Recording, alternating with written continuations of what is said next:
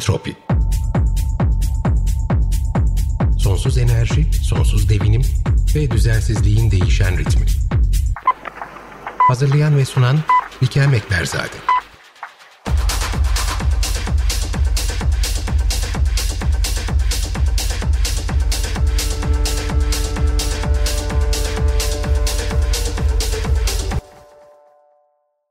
Son bir haftada Belarus'tan çıkış yaparak Polonya üzerinden Avrupa Birliği'ne giriş yapmak isteyen mültecilere Polonya sınır kapılarını kapatınca tarafsız bölgede oluşan yığılmalar zor şartlarda kurulan derme çatma kamplardan görüntülerle karşımıza çıkmaya başladı bu seferde.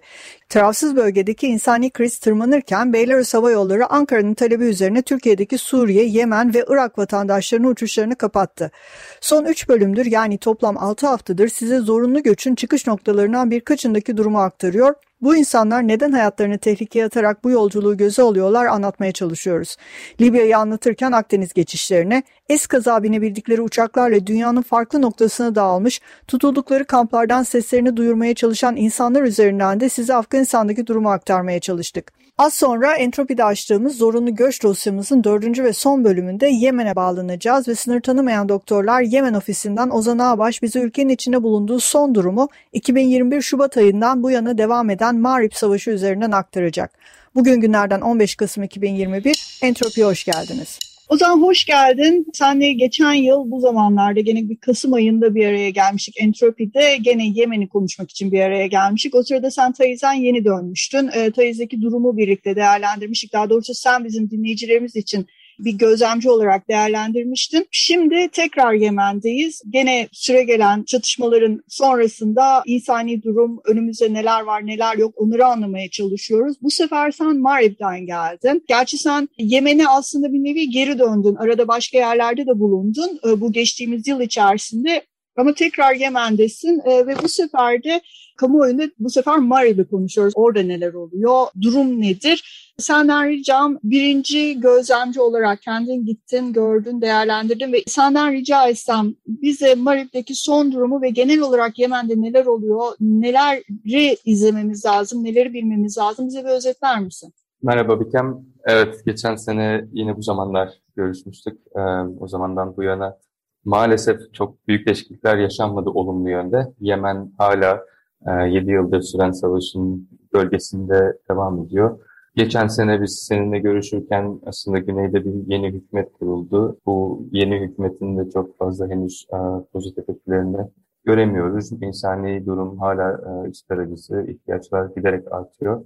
Hatta üzerine üstlük bir de ekonomik durumun daha da kötüleşmesi söz konusu. Yemen'deki para biriminin de değer kaybı, para borsanın devreye girmesi vesaire. Bunlar da tüm bu olumsuz resmin üzerine bir, bir gölge, bir kat gölge daha attı diyebiliriz. E, bunun üzerine üstüne üstlük bir de tabii çatışma ortamı da e, alevlendi. Özellikle Orta e, Kuzey e, Yemen'de Marip dediğimiz bu bölgenin Marip valiliğinde çatışmalar da arttı geçtiğimiz Şubat ayından bu yana. Biraz hani kısaca dinleyici, dinleyiciler için de kolay olması açısından Marip e, aslında coğrafi, coğrafi olarak Yemen'in kuzey tarafında kalan, kuzey kısmında kalan fakat güneydeki hükümete bağlı son büyük e, valiliklerden birisi ve e, kuzeyi şu anda kontrol etmekte olan Houthi güçlerinin aslında e, uzun süredir de hedef haline gelmiş durumda. E, Marib çok aslında kritik, stratejik olarak önemli bir bölge. Çünkü e, Yemen'deki en çok doğal kaynaklar diyelim yani bu petrol ve e, yeraltı doğal gazlar açısından en zengin olan bölgelerinden birisi. Aynı zamanda e, Suudi Arabistan'a kuzeye açılan kapının da bağlandığı şehir diyorum. Bu Yemen'i stratejik olarak çok önemli bir hale getiriyor. Politik önemi ve işte bir yandan orada yaşayan kabilelerin güçlü olması açısından ya da askeri e, bakımdan da önemleri var. Yani Marip aslında çok yönlü stratejik bir, bir bölge. Fakat bizim için e, sınır tanımayan doktorlar ve diğer uluslararası ya da yerel insani yardım kuruluşları için Marib'in önemi ise aslında Marib şehrinin son 5 yıldır, 6 yıldır bu çatışma sürecinde bir güvenli bölge gibi ülkenin bütün köşesi, köşelerinden gelen mülteciler ya da e, ülke içinde yerinden edilmiş göçmenleri kapılarını açmış olması ve bir güvenli bölge olarak ev sahipliği yapıyor olması. Bu şu anda yani tahmini olarak tam sayılar bilinmiyor ama tahmini olarak Marip'te 1-1,5 milyon kadar ülke içinden yerinden, ülke içinde yerinden edilmiş göçmenler yaşıyor. Bu göçmenler farklı yerlerden farklı zamanlarda geldiler e, ve hala gelmekteler aslında. Çünkü e, yani ülkenin birçok bölgesine göre hala görece güvenli diyelim. Fakat bu görece güvenlilik büyük tehdit altında geçtiğimiz Şubat ayından beri. Ee, o zaman bir de bizim daha önceki bölümde konuştuğumuz Yemen'in içerisinde Yemenli olmayan oraya e, zorunlu göç son, sonrası gelmiş ve Yemen'in içerisinde sıkışmış ve kalmış insan gruplarından bahsetmiştik. E, çok fazla bunu detaylandırmamıştık ama e, onu sormak istiyorum. Onunla alakalı durum nedir ülkede? Evet, geçen sene de konuşmuştuk üzerine. Marip'te aslında ciddi bir e, göçmen grubu var. Etiyopya'dan, Somali'den, farklı yerlerden Yemen'e gelip Yemen üzerinden Suudi Arabistan'a ya da Oman'a gitmeyi planlayan fakat e, çatışma ve üzerine Covid e, kısıtlamaları sebebiyle orada kısılıp kal kalan, e, daha fazla ilerleyemeyen insanlar, gruplar bunlar. E, hala oradalar. Maalesef e, hala o bölgede hayatta kalmaya çalışıyorlar. Ciddi bir tehdit altındalar onlar da. Yani sağlık sağlık hizmetlerine erişimleri çok kısıtlı, e, kaynaklara erişimleri çok kısıtlı. Üstüne üstlük bir de bu gelişen süreçte çok fazla göçmenin, daha fazla göçmenin diyelim Marib'e gelmesi, egemenli göçmenin Marib'e gelmesiyle bir yandan e, bu ülke dışından gelen göçmenlerin kaynaklara erişim şansı daha da azalıyor. Çünkü zaten kısıtlı kaynaklar var e, ve daha fazla kaynaklara ortak çıkıyor diyelim. E, bu şekilde tarif edelim. Onun, bu, bu süreçte hep o listenin en altında olan işte Afrikalı göçmenler, Etiyopyalı göçmenler listenin en dibinde e, itilip orada e, kaynakları erişimleri daha da azalmış bir şekilde daha da zorluklarla mücadele ederek yaşamak zorunda kalıyorlar. Aslında sadece Marip değil, e, yani Yemen'in her yerinde her zaman tehdit var öyle değil mi? Bildiğim kadarıyla Ekim ayının sonunda kısmı dahi girmeden 30 Ekim'de sanırım Aden Havaalanı'nın girişinde de bir patlama oldu. E, ve orada da 5 kişi hayatını yitirdi. Hatta sizin örgütün sınır tanımayan doktorlar kendi Twitter hesabından duyurdu. E, bunlardan 11 yaralının kendi hastanelerine getirildiğini ve tedavi altına alındığını, iki kişinin de durumunun kritik olduğunu e, bize duyurdular. Yani burada bir anda Marip'i konuşuyoruz. E, Marip tabii senin de söylediğin gibi çok çok önemli e, ve burada da onu biraz daha konuşmaya ve detaylandırmaya da devam edeceğiz. Çünkü gene senin söylediğin gibi orası ülke içerisinde yerlerinden edilmiş insanlar için altını çizmek istiyorum. E, bir güvenli bölge. Yani senin de dediğin gibi relatif güvenli bir bölge. Yani ne kadar güvenli oldu orasında tartışılır. E, çünkü çatışmalar aktif bir şekilde sürüyor. Hızlı bir şekilde zaten internetteki kronoloji, haber kronolojisine baktığın zaman da e, Şubat ayından bu yana ayda minimum 3 tane saldırı, karşılıklı çatışma haberinin geçtiğini görüyoruz biz. Peki o zaman siz bir kere bölgeye rahat intikal edebiliyor musunuz? Orada e, nispeten rahat ve güvenli çalışabiliyor musunuz? Oradaki sadece yerinden edilen insanlar değil, diğer insanların, sivillerin güvenliği ne durumda? Bununla ilgili herhangi bir programınız ya da planınız var mı? Ne yapmayı düşünüyorsunuz? Eğer Marip'teki çatışmalar daha da yoğunlaşırsa, oradan bir göç söz konusu olursa bu insanlar nereye doğru gidebilecekler? Ülke içerisinde ya da ülke dışına? Bunlarla ilgili senin görüşlerini de alabilir miyim? Tabii. Bu ikinci kısma geçmeden ilk söylediğine e, ithafen e, yani evet çok doğru. Yemen'in aslında biz şu anda Marib'i konuşuyoruz bugün ama Yemen'in birçok bölgesinde güvensizlik devam ediyor. Yani bu e, farklı biçimlerde e, ortaya çıkan e, güvenlik sorunları var. Aden'de bu tarz ya da benzer farklı saldırılar hala devam ediyor. E, geçen hafta e, havaalanının girişinde bir e, araç bir bomba saldırısı oldu. Yine başka bir e, yaşanan olayda bir gazeteci ve bebeği hayatını kaybetti. Bu da yaklaşık birkaç gün önceydi. Yani Aden'de aslında şehir içerisindeki e, güvenlik problemleri devam ediyor. Taiz yine e, yani son 4-5 yıl olduğu gibi üç cephe, üç tarafı cepheyle çevrili durumda ve günlük olarak devam eden saldırılar, çatışmalar, cephenin iki tarafında devam eden saldırılar var. Bunlar bunları da takip tanıklık ediyoruz. Aynı şekilde e, batıda, bat, ülkenin batı kısmında e, kıyı şeridinde Hüdeyda ve Mofa hattında da çatışmalar yine devam ediyor.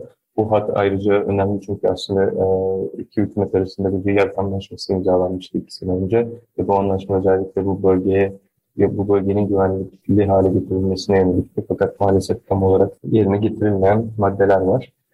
tarafların yani burada birçok tarafın sanırım e, sorumlulukları söz konusu. Fakat sonuç olarak e, dediğim gibi güvenlik ortamı tehdit altında ve e, bu insanların hayatına doğrudan etki ediyor. Buradaki insanların günlük hayatına doğrudan etki ediyor. Marip'teki güvenlik durumuna gelirsek e, yani tabii şu anda hani geleceğe dair çok fazla tahmin yorum yapmak mümkün değil ama endişelerimizi bile getirsek özellikle sınıflarından doktorların beni temsil ettiğim kuruluşun en büyük kaygısı o senin de bahsettiğin üzere orada yaşayan e, özellikle yerinden edilmiş oraya göç etmek zorunda kalmış insanların bu çatışmalar yaklaştıkça ne yapacağı, ne yapabileceği, e, bir yere gidip gidemeyecekleri ya da orada kalırlarsa bir ateş hattında mı kalacaklar, nasıl etkilenecekler bundan bu bizi oldukça kaygılandırıyor. Hatta bunun örneklerini de görüyoruz yaklaşık 3 e, hafta kadar önce şehrin batı, güneybatı hattında diyelim. Bu cephe yeni bir cephe. Daha önce geçen sene biz seninle görüşürken aslında Marib'in hali hazırda yaklaşık 20-30 kilometre uzağında batısında ve kuzeyinde cepheler vardı. Bu cepheler bir süredir daha sakinleşmiş durumda, çok aktif değil, pasif durumdalar. Şimdi güneyindeki cephe açıldı ve çok hızlı bir ilerleme yaşandı orada. Huti güçleri aslında herkesi de şaşırtan yani belki kendilerini daha şaşırtan bilemiyorum ama herkes şaşırtan bir hızla e, ilerlediler ve şu anda güneydeki cephe yaklaşık 10 kilometre kadar yakınında şehrin. Evet işte hatta bir ilerleme... ufak, ufak dur lafını kesiyorum ama ufak bir parantez açalım. E, kendilerini de şaşırtan dediler. Haberleri yansıması gerçekten enteresan da Hutilerin güneye doğru ilerlemesinin özellikle drone ve roket saldırıları ile birlikte ve yoğun bir şekilde yapılan saldırılarla güneye doğru ilerlediler. E, bu gerçekten dikkat çekiciydi. Parantezi kapatıyorum. Sözü tekrar sana veriyorum. Lütfen kaldığın yerden devam et. Tabii. E, ve bu ilerleme sırasında tabii bu cephe ilerledikçe diyeyim ya da çatışmalar e, yaklaştıkça bunlar aslında bu bahsettiğimiz göçmenlerin güvenli görüp bir şekilde yerleştikleri yerlere yaklaşıyor. Onların ya direkt olarak e, bulundukları yerleri tehdit ediyor. İşte bahsettiğim üzere roketler ya da drone atakları ve hava saldırıları farklı biçimlerde ya da kaynaklarını doğrudan tehdit ediyor. Hizmetlere erişim yollarını tehdit ediyor ve bir şekilde bu insanları tekrar yerinden ediyor. İşte 3 hafta kadar önce Ravda diye bir, yani ismi Ravda o bölgenin ismini alan bir kamp vardı. Yani tam sayıyı hatırlamıyorum ama yaklaşık 1800 kadar ailenin yaşadığı bir, bir kamp burası. En formal bir kamp tabii yani kamp derken çok bulunur. Resmi ve böyle sınırları bilinen belirli ve belirli bir kuruluş tarafından sahiplenilmiş kamplar değil, daha çok informal yerleşim alanları. Ya insanlar yerlerinden edildikleri zaman aslında e, kendilerini geçici olarak ikame ettirebilecekleri yerleri e, geçmeleri ve bunun da zamanla daha fazla gelen insanla birlikte alanın genişlemesiyle oluşan doğal bir kamp aslında öyle değil mi? Aynen öyle. Aynen öyle. Hani barınma amacıyla e, genelde çadırları görüyoruz. İşte su ve işte e, hijyen ihtiyaçları çok limitli, çok sınırlı şekilde karşılanabiliyor ve genelde bizim gibi işte yardım kuruluşlarının, e, insan yardım kuruluşlarının desteğiyle e, hayatta kalabiliyor insanlar maalesef sadece çünkü kaynaklar çok sınırlı.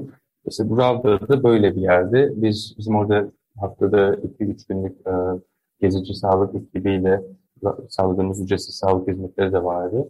Fakat e, çatışmalar yaklaştıkça Ravda kampı iki, iki grubun aslında arasında kaldı diyelim. O tam iki cephenin arasında böyle bir e, no man's land, kimsenin sahiplenmediği ama e, iki tarafında evet. tehdit ettiği Tampon bölge gibi oldu. oldu değil mi? Tampon gibi bölge gibi oldu ve tabii ki insanlar yani orada e, kalamayacaklarını, yaşayamayacaklarını daha fazla fark edip oradan şimdi Marib'in doğusunda bir bölgeye geçtiler.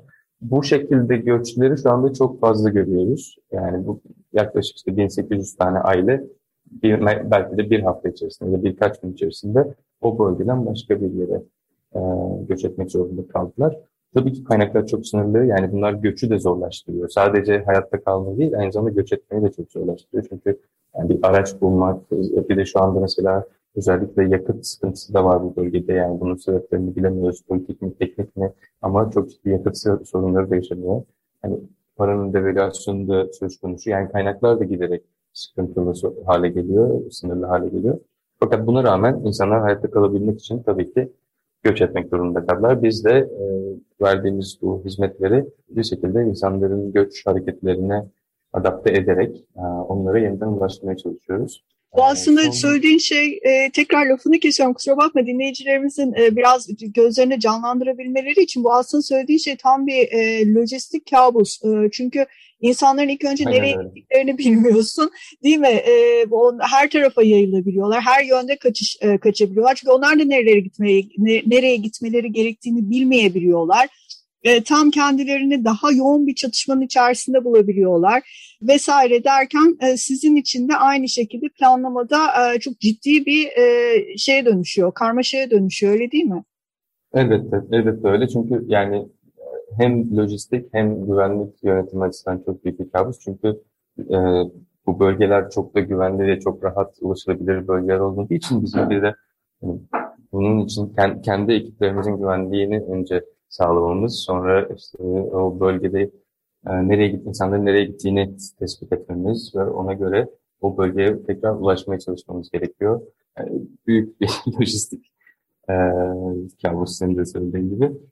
Ama yani bir o kadar da gerekli. İşte şeyde bahsetmekte fayda var. Yani zaten yani izleyiciler de bunun farkındadır bu şekilde ikincil hatta üçüncül hatta dördüncül göçlerde yani bunlar ikincil genel olarak kategori ama bizim gördüğümüz şey dördüncü, beşinci kez insanlar bir yerden bir yere göçmek zorunda kalıyorlar. İhtiyaçlar aynı kalmıyor. Tam tersine katlanarak artıyor. Yani o yüzden aslında bizim onlara Kesinlikle. ulaşabilmemiz, erişebilmemiz de o kadar önemli bir hale geliyor. Kesinlikle. Ee, burada çünkü e, her gittikleri noktada birçok şeyi zaten birçok şeyi geride bırakmış olarak ilk çıkış noktaları e, üzerlerindeki yükleri azaltarak ilerlemeye devam ediyorlar. E, peki Ozan çok teşekkürler bütün bu detaylar için. E, buradan sonra durum nereye doğru evrilecek? Sizin için ülkedeki e, insani durum göz önünde bulundurulduğu zaman e, Yemen halkı için aynı zamanda mümkün olduğu kadar yapabildikleri kadar, becerebildikleri kadar daha fazla dayanamayan e, kitlelerde Yemen'in de dışa, dışına çıkıp başka güvenli ülkelere e, geçmeye çalışıyorlar ya da e, insan trafiği ağının içerisine hapsolup bir şekilde e, orada işte çeşitli noktalarda tıkanıp kalıyorlar ki biz bunları entropinin bundan önceki bölümlerini bir nebze anlatmaya çalıştık. Yemen ekseninde buradan nereye gidiş olacak? Biraz da oradan bahsedebilir miyiz? Evet yani buradan nereye gidecek, politik olarak nasıl bir düzlem, düzlemde ilerleyeceğini hani hem bilemiyorum hem de yorum yapmam çok doğru olmaz. Ama yani şu anda burada Yemen halkının benim görüştüğüm, benim konuştuğum birçok insanın çok da umutlu bakamadığı geleceği bir gerçek. Yani bu, bu muhakkak. Dediğim gibi ekonomik durum da kötüleşiyor. Yani e, sadece çatışma değil, çatışmanın direkt, direkt etkileri değil, aynı zamanda bu, bu dolaylı etkileri de insanların hayatını etkiliyor. E, umutsuzluk söz konusu. Buradan nereye gidebilecek, nereye gidilebilir ya da nasıl kendilerini koruyabilirler, çocuklarına nasıl bir hayat e, sunabilirler. Bunun bunun kaygısı çok büyük ve bilinmezliklerle dolu. Bizim için de tabii bu bilinmezlikler söz konusu. Yani biz kendimizi bir şekilde olası e, çatışmanın ilerlemesine göre olası senaryoları hazırlıyoruz. Fakat ihtiyaçlar doğrultusunda tabii bunu yapıyoruz ve ihtiyaçlar da çok artıyor. Yani şu anda e, özellikle su, e, yem, su, yemek ve e, aynı zamanda hijyen alakalı e, ihtiyaçlar çok yüksek. Medikal sağlık problemleri çok fazla artıyor. Tabii hemen bir e, tekrardan ufak bir araya gireyim, hatırlatma yapalım dinleyicilerimize. Birincisi temiz su gerçekten çok kritik bir durum. Özellikle COVID açısından da bakarsak çünkü Yemen'de dünyanın geri kalanından kopmuş vaziyette değil çatışmalar oluyor diyor. Orada da çok ciddi bir şekilde aslında COVID'e e, sizin gibi kurumlar mücadele etmeye çalışıyorlar. Fakat birçok zorluklarla da karşılaşıyorlar. Ee, ve bununla birlikte senin de bahsettiğin gibi hijyen o da aynı zamanda tehlikeye girdiği zaman gene salgın hastalıkların ve sadece Covid de değil bildiğim kadarıyla Yemen'de değil mi? Siz bir dönem bir kolera salgınıyla da mücadele evet. ettiniz. Evet yani su, su zaten birçok şeyde e, ilintili. Hani birçok bir hastalığı e, sonuçlarını katlayarak arttırabiliyor. Yani bu Covid'le de ilintili sonuçta hijyen ve Covid'den COVID'i önleme yöntemleri açısından da önemli. Aynı zamanda beslenme ile ilgili de yani biz mesela şu anda Marip'te aslında daha önce geçen sene konuştuğumuzda bu böyle değildi. Şimdi son birkaç aydır ciddi bir yetersiz beslenme sorunu da görüyoruz. Yani bizim kliniklerimize gelen hastaları taradığımızda çocuk 5 yaş altı çocukları ciddi yetersiz beslenme severely acute malnourish olarak İngilizce'de kullandığımız e, ciddi yetersiz beslenme oranları %4'e çıkmış durumda bizim bütün taradığımız çocuklar arasında. Tabii bize gelen hasta, bu, bu insanlar ya da çocuklar hasta hali hazırda bunu göz önünde bulundurmak gerekiyor. Tam temsili bir resim değil fakat daha önceki süreçlere göre, bir yıl önceye göre çok yüksek, çok ciddi bir artış. Yani Ki biz bunu, aynen biz, biz bunu geçen sene de konuşmuştuk seninle bir araya geldiğimizde. Ben hatta özellikle sormuşum. Çünkü o sırada e, çok fazla e, diğer bu insani yardım kurumları tarafından yapılan e, işte farkındalık e, videolarında da sürekli olarak Yemen'deki aşağı dikkat çekiliyordu. Ee, ve aynı senin söylediğin gibi severe acute malnutrition yani e, çok ciddi anlamda e, besinsiz kalma sonrasında e, gerçekleşen komplikasyonlarla karşı karşıya özellikle çocuklar deniyordu. Ben bunu sana sormuştum o zaman.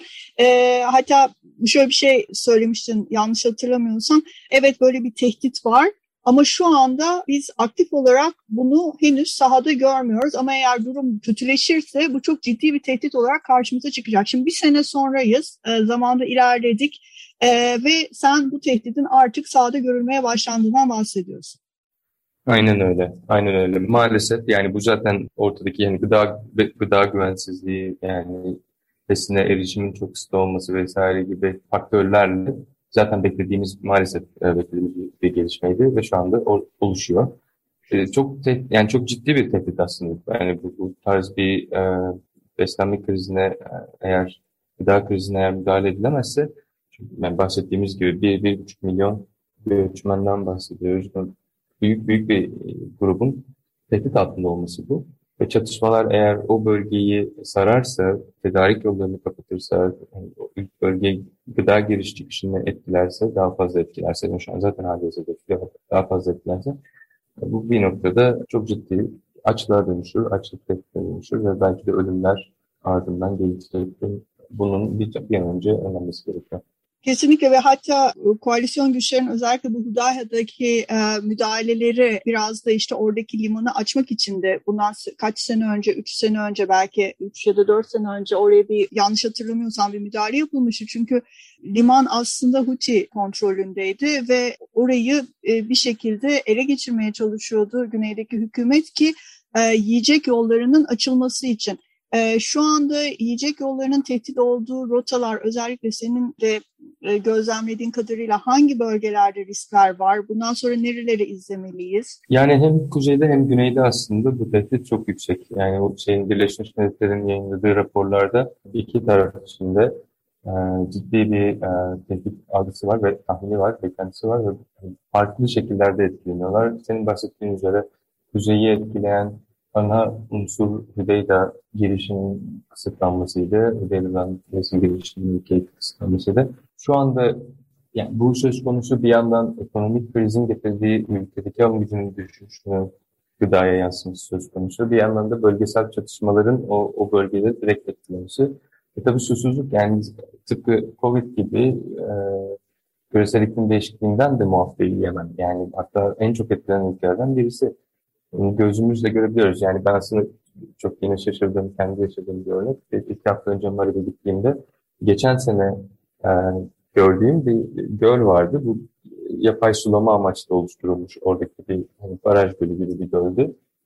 Marif tarım bölgesi olduğu için aynı zamanda oradaki tarımı destekleyen sulama kaynağıydı. Bu sefer gittiğimde o göl tamamen kupkuruydu, bomboş, hiç, hiç, hiç su yoktu. Tabii çok şaşırdım, sordum. Bu sene e, yağışların da az olmasıyla e, o sulama bölgesinin su almadığını ve tabii tarımında direkt bundan etkilendiğini söylediler. E, yerel kaynakların da yetersizliği söz konusu. Yani bu işte küresel değişikliği, çatışma, e, ekonomik sebepler. Bunların hepsinin sanırım e, faktör olarak bir araya geldiği ama sonucun e, tek bir sonuç oldu. O da insanların, Yemen halkının doğrudan sağlığını ve hayatını tehdit ettiğini söyleyebiliriz. Çok teşekkürler Ozan. Ee, sen de senelik buluşmamızı gerçekleştirdik. Ben e, ilk bölümde zaten söylemiştim. Entropi ailesinin artık bir parçasısın. Sen nereye biz oraya.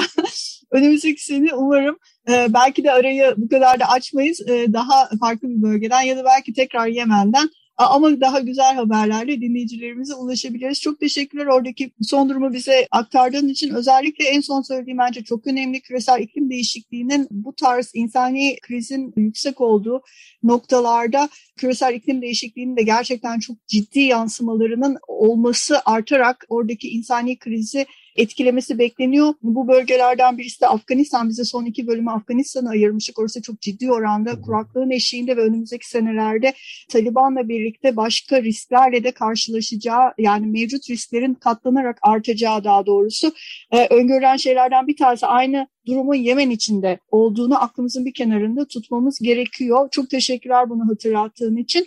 E, bir sonraki e, seninle beraber yapacağımız bölümde ilerleyen e, zaman içerisinde tekrar görüşmek üzere. Çok teşekkürler katıldığın için. Ben teşekkür ederim. İyi programlar görüşmek üzere.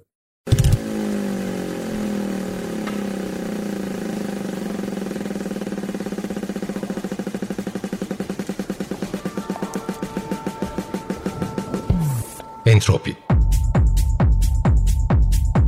Sonsuz enerji, sonsuz devinim ve düzensizliğin değişen ritmi. Hazırlayan ve sunan Likel Mekberzade.